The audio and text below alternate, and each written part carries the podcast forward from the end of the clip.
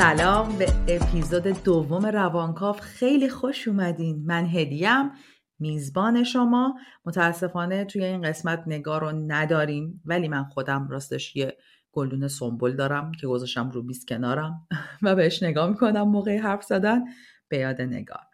امروز میخوام برم سر وقت موضوعی که تو اپیزود قبلی گفتیم که درباره‌اش حرف خواهیم زد و اون تفاوت بین روانپزشک، مشاور و روان درمانگره.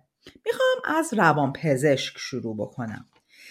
اسمش مشخصه دیگه، روان پزشک، یعنی یه نفر پزشکی عمومی خونده، برای تخصصش روان پزشکی رو انتخاب کرده. چیز مهمی که باید بدونین اینه که تنها فردی که توی حوزه سلامت روان اجازه داره دارو تجویز بکنه روان پزشکه. Okay. پس اگر روان درمانگرتون، مشاورتون، هر کسی توصیه کرد بهتون فلان دارو رو استفاده بکن یا فلان دارو رو استفاده نکن، به هیچ وجه بهش استناد نکنین و حتما یک روانپزشکی رو انتخاب بکنین و با اون مشورت بکنین و زیر نظر اون دارو استفاده کنین. حالا میخوام برم سر وقت تفاوت بین مشاوره یعنی کانسالتیشن و یا روان درمانی یا همون سایکوتراپی، که این موضوع چه واقعا توی متون که میخونی و چه توی حالا مثلا صحبت‌های عام و اینا خیلی با هم دیگه اشتباه گرفته میشن، خیلی جابجا استفاده میشن، در صورتی که با هم دیگه تفاوت دارن و این خیلی مهمه. ببین، وقتی میگیم مشاوره یا کانسالتیشن، تمرکز میره روی یک موضوع و یک مشکل مشخص که به واسطه و به شرایط و خاطر شرایط کنونی فرد به وجود اومده. زمان جلسات محدوده، طولانی نیست و بیشتر انگار فقط برای حل و فصل کردن همون یه موضوعه که توش مثلا یه سری تکنیک یاد بگیری، یه سری مکانیزم های سازگار شدن، کوپینگ و اینا یاد بگیری. نکته مهم اینه که اختلال‌ها توش درمان نمی‌شود. تغییرات اساسی توی روان و توی شخصیت فرد اتفاق نمی‌افتد. اینا خیلی مهمه که دارم میگم. ببین، من خودم راستش خیلی فکر کردم وقتی که داشتم این اپیزودو آماده می‌کردم به این که خب اوکی، پس بریم چیو بذاریم روی میز مشاوره وقتی داریم میگیم قراره تغییری به اون شکل به وجود نیاره. و از اون طرف شاید بهتر باشه پس اول تعریف از روان درمانی رو بگم، بعد با هم دیگه مقایسه بکنیم. توی روان درمانی میگیم ما توی یک طیف گسترده تر و وسیع تری از مشکلات وارد میشیم، مشکلاتی که پیچیده ترن. یه چیز خیلی مهم اینه که توش تغییر شخصی و رشد شخصی اتفاق میفته. معمولاً مسائلی که توی جلسات روان درمانی بهشون پرداخته میشه مسائل تکرار شوندن، یه سری پترنن، یه سری چیزهایی هن که از گذشته بودن. و من دوباره برمیگردم به اون جمله که هی با خودم فکر میکردم خب ببین الان من به هر چی فکر میکنم میره تو شاخه روان درمانی، که چون هر موضوعی رو که نگاه بکنی بالاخره تو تاریخچه ما رد پایی ازش وجود داره. و خودم چون خیلی فکر کردم فکر به این نتیجه رسیدم که ببین انگار یک شکلی از سایکو ایژوکیشن یا آموزش وجود داره. مثلا والدینی که میخوان یه سری نکات تربیتی یاد بگیرن، اوکی، مثلا میتونن برن پیش مشاور کودک، یا مثلا زوجهایی که مهارت‌های ارتباطیشون افتضاحه، آقا کم هم نیستن، تعارف که نداریم، صفره، اصلا بلد نیستن چجوری با هم دیگه رفتار کنن، مثلا اصلا بلد نیستن که پرابلم سالوینگ کنن، بلد نیستن حل مسئله، بلد نیستن. اینا خب میتونن برن پیش مشاور زوجی و یه سری تکنیک یاد بگیرن. از اون طرف اگه نگاه بکنیم زوجی رو در نظر بگیریم که توشون خیانت اتفاق افتاده مثلا، یا یه سری مشکلات اساسی و ریشه‌ای دارن که سالها ازش گذشته، هی بهش اضافه شده و خیلی لاینحل به نظر میرسه. اونجا دیگه ببین این تکنیک و یه چهار تا مکانیزم و اینا خیلی نمیتونه بهشون کمک بکنه که اون رابطه رشد پیدا بکنه. ممکنه تنش‌ها کمتر بشن، ممکنه که حالا یه ذره جو و اینا آروم‌تر بشه. ولی در نهایت شاید اون رابطه‌ای که ارضا کننده باشه، رابطه‌ای که توش دو نفر با هم تیمن، رشد با هم دیگه پیدا میکنن، پیشرفت میکنن، احتمالاً توی جلسات روان درمانی بهش میرسن. یا مثلا ما وقتی نگاه میکنیم، میتونین الان بهش فکر بکنین، مشکلاتی که به ذهنتون میاد وقتی بهش نگاه میکنیم، مثلا میگیم من از بچگی اینجوری بودم ها، یا مثلا این اتفاق برای من زیاد میفته ها. مثال میزنم، مثلا از من سوء استفاده، همیشه از من سوء استفاده میشه، تو سر کارم رئیسم بهم زور میگه، مثلا میگه بیشتر وایستا پولمو نمیده، تو رابطه با پارتنرم مثلا ازم سوء استفاده میکنه، چه میدونم مثلا ازم پول قرض میگیره بهم نمیده، دوستم همیشه به من میگه مثلا تو ماشین بیار که پول بنزین نده. خیلی نگاه میکنی یه سری چیزا میبینی نه این ریشه داره، این چند جای مختلف هست، این انگار انگار خیلی وقته که با من هست، یه جزء جدا نشدنی از منه. اینا چیزهایی نیست که توی جلسات مشاوره بشه حل و فصلش کرد و اون جوابی که میخوایم رو بگیریم. یا اختلالهایی که در موردش حرف میزنیم، اگه مثلا تشخیص افسردگی، وسواس یا هر چیز دیگه ای، یا حتی اصلا آدم فکر میکنه خب مثلا من اگه فقط یه سوال داشته باشم چی؟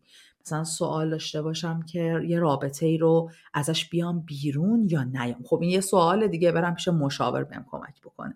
اوکی ممکنه میگم از جهت پرابلم سالوینگ، حل مسئله به تو کمک بکنه، ولی این که تو چی شد که اصلا وارد اون رابطه شدی، چی شد که تو اون رابطه موندی، چی شد که هنوز برات سوال از این رابطه ای که میدونی برات خوب نیست در بیای.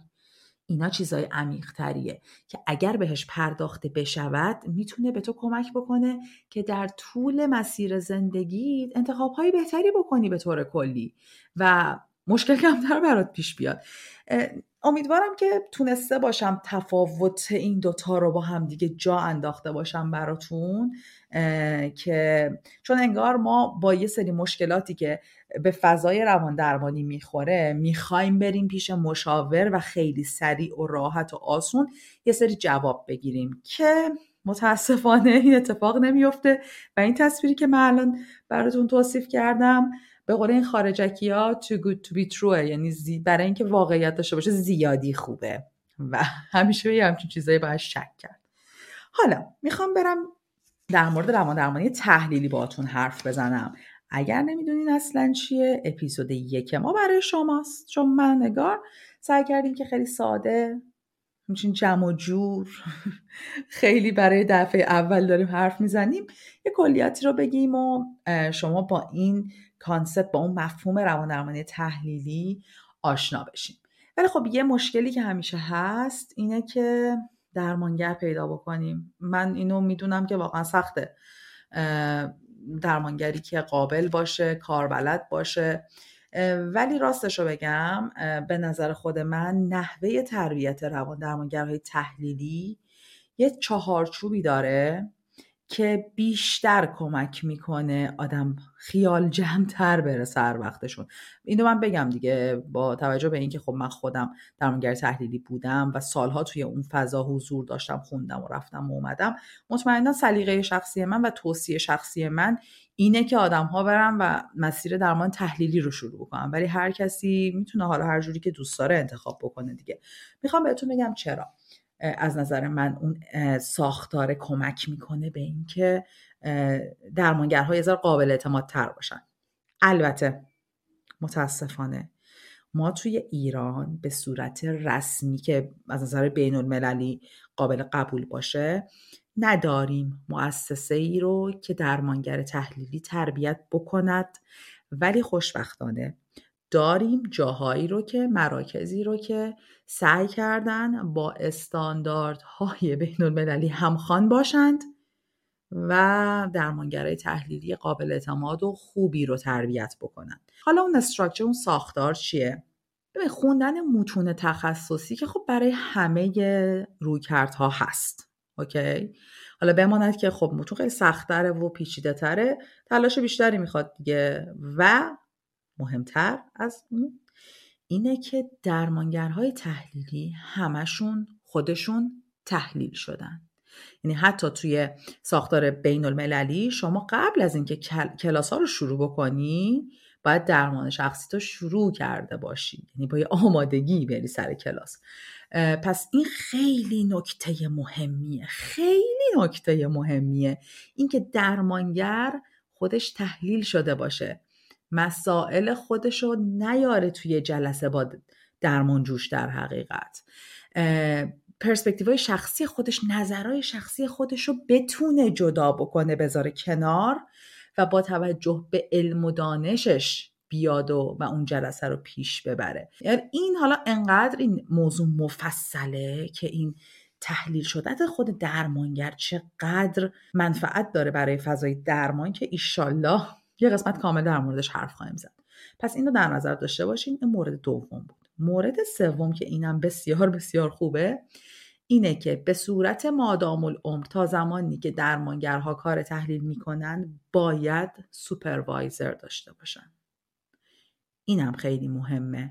سوپروایزر یعنی چی؟ یعنی کسی که شما وقتی توی جلسات سوال داری یا به یه مثلا مانعی برمیخوری یا هر چیزی، سوپروایزر تو کسیه که باهاش جلسه داری، میری باهاش صحبت میکنی، مطرح میکنی و اون به عنوان شخص سوم میاد و به تو کمک میکنه و در واقع به مراجع تو هم داره کمک میکنه که مسیر درمان خوب پیش بره. یه چیز دیگه بگم از اهمیت سوپروایزر داشتن اینه که وقتی گفتیم دیگه ما وقتی از درمان تحلیلی حرف میزنیم از چی حرف میزنیم؟ از ناخودآگاه. هر چقدر هم که درمانگرها تحلیل شده باشند باز هم یه چیزایی توشون هست که یک چشم سوم، یک عامل سوم میتونه اونها رو ببینه. برای همین داشتن سوپروایزر خیلی مهمه، چون واقعا خیلی وقتا پیش میاد که سوپروایزرت به تو مثلا یه هینتی میده، تو یه موضوعی رو مطرح میکنی بهت میگه ببین مثلا حواست به فلان مورد باشه، حتما برو تو جلسه‌های شخصیت هم در موردش حرف بزن، جلسه‌های درمان خودت.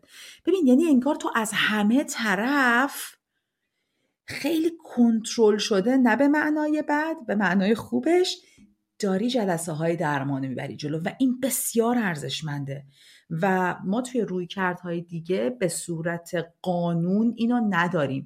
هستن همکارای خوب ما که توی رویکردهای دیگه دارن کار میکنن، مثلا سی بی تی، طرحوار درمانی، مایندفولنس و اینا، و انقدر آدمهای مسئولیت پذیری هستن که خودشون رفتن دنبال این که درمان بشن، رفتن دنبال این که سوپروایزر داشته باشن. ولی این که شما درمانگر تحلیلی رو انتخاب بکنید که میتونید ازش بپرسید، اینو یادم رفت بهتون بگم، شما این حق رو دارین که از درمانگرتون بپرسین که تو سوپروایزر داری؟ شما این حق رو دارید که بپرسین خب تو دقیقاً روی کرده چیه؟ چون خیلی پیش میاد که اصلا میرن مراجعه توی جلسه و هیچ ایده‌ای ندارن که داره چه اتفاقی میفته. توصیه من اینه که بپرسین، چرا که نه، و برین بخونین، سرچ کنین، بدونین داره چه اتفاقی میفته. پس این موضوع خیلی موضوع مهمیه، هر دوتای این درمانگر داشتن و سوپروایزر داشتن. حالا من یه موضوع دیگه ای رو هم دوست دارم اینجا در موردش حرف بزنم. وقتی حرف انتخاب درمانگر میشه من اینو زیاد شنیدم و میشنوم، اونم اینه که خیلی انگار آدم ها دوست دارن درمانگری که باهاش میرن توی جلسه اون مشکلی که خودشون دارن رو طرف هم تجربه کرده باشه. مثالش رو بزنم، ما یک گروه, در... گروه درمانی نهید در حقیقت جلسه گروهی داشتیم، درمان نبود، چی باید بهش بگیم، گروهی بود که داشتیم با هم دیگه صحبت میکنیم. حالا به عنوان تسهیلگر ما هم حضور داشتیم و موضوع در مورد روابط لانگ دیستنس یا روابط از راه دور بود. و خب بعد از کلی حرف زدن و گفت و شنود کردن یکی بلند شد گفتش که شما هر چی هم بگین من حرفتون رو قبول نمی کنم. گفتم چرا؟ اولا که مرسی، آخر جلسه اینو میگی به ما، دستت درد نکن، خستگی تو تنمون موند. ولی خب چرا؟ گفت به خاطر اینکه شما خودتون تجربه نکردین رابطه لانگ دیستنس و رابطه از راه دور، نمیدونین من دارم چی میگم یا من چی کشیدم. و خب این میتونه در مورد مسائل مختلف باشه که آدمو باش دست و پنجه نرم میکنن. اول یه چیزی رو بگم، میخوام یه مقایسه‌ای بکنم در مورد مسائل فیزیکی. شما اگر خدای نکرده یک مشکل فیزیکی براتون پیش بیاد، وقتی میخوایم بریم دکتر انتخاب بکنین، بریم ببینین که مثلا خودش هم سرطان داشته یا نه، یا اینکه نه چک میکنین ببینین خوبی، مثلا جای خوبی درس خونده، کارش خوبه، چهار نفر پیشش رفتن راضی بودن، پس من به این اعتماد میکنم، میرم درمانم رو شروع میکنم دیگه. درسته؟ نمیری چک کنی ببینی او این دکتر خوش سرطان داشته یا نه، خوب شده یا نه. مسائل روانی هم همینه. ما انگار این این درک رو میکنیم که اگر اون خودش هم اون درد رو کشیده باشه، ما رو بهتر میفهمه، که یه بحثی رو به اسم همدلی میاره وسط، که ما باز همین رو میشنویم که درمانگرای تحلیلی خیلی یخن و خیلی سردن و اصلا همدلی ندارن و ما میریم تو جلسه هیچی نمیگیریم. این خیلی جای حرف داره، حتما در موردش مفصل حرف میزنیم، ولی فقط به این موضوع همدلی که به این چیزی که الان گفتم ربط داره اشاره میکنم. ببین لزوما اینکه شما توی جلسه یه موضوعی رو که اذیتتون میکنه بگید و چیزی که میشنوین وای الهی بمیرم برات و آخ چقدر تو بدبختی کشیدی و آخ چقدر تو سختی کشیدی و آخ چی ها که بر سرت نیامده و من برات تو بمیرم. ببین این گروه همیاری که نیست، که جلسه درمانه. شما اینو به دوستت هم میتونی بگی، به پسر خالت هم میتونی بگی، به دختر خالت هم میتونی بگی، به رفیقت هم، اونا میگن آخ بمیرم برات تو چی کشیدی و این حرفا.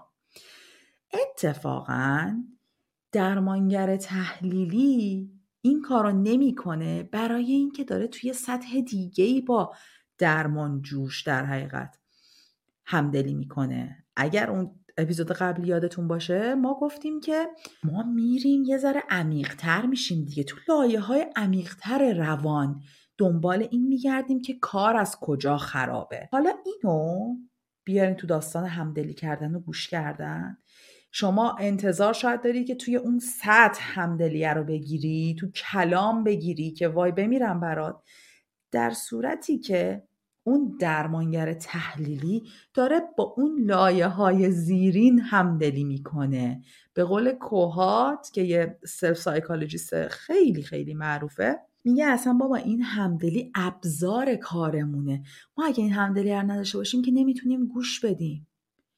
اگه ما این همدلی رو نداشته باشیم که نمیشینیم تو اون جلسه، همه چیمونه در اختیار بذاریم، یعنی آنکانشس ما همون وسطه، همه رو در اختیار بذاریم برای اینکه بتونیم مراجعه و بفهمیم مسیرش رو، بتونیم روشن بکنیم، هدایت بکنیم، بخوایم بریم به اون سمتی که براش درمان اتفاق بیفته.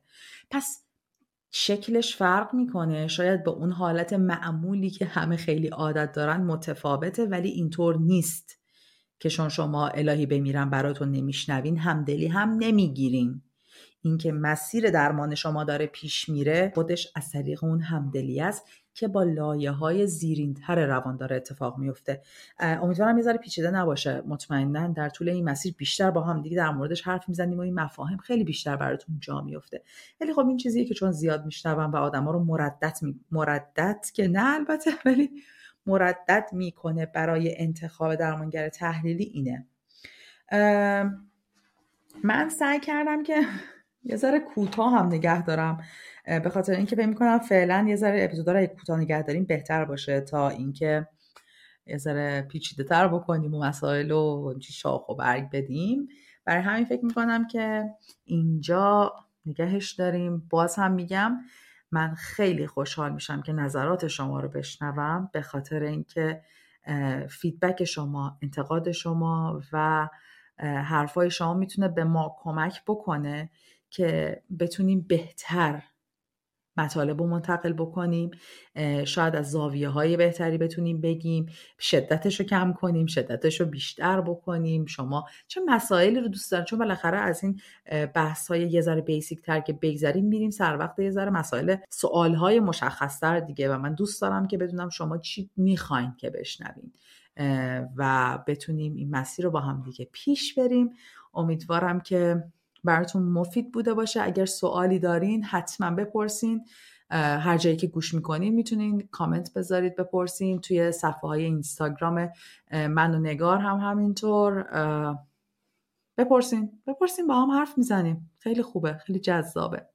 خیلی مراقب خودتون باشین و خیلی مراقب روانتون باشین که هیچ چیزی واقعا تو این دنیا مهمتر از روانمون نیست. تا قسمت بعدی، خدا نگهدار.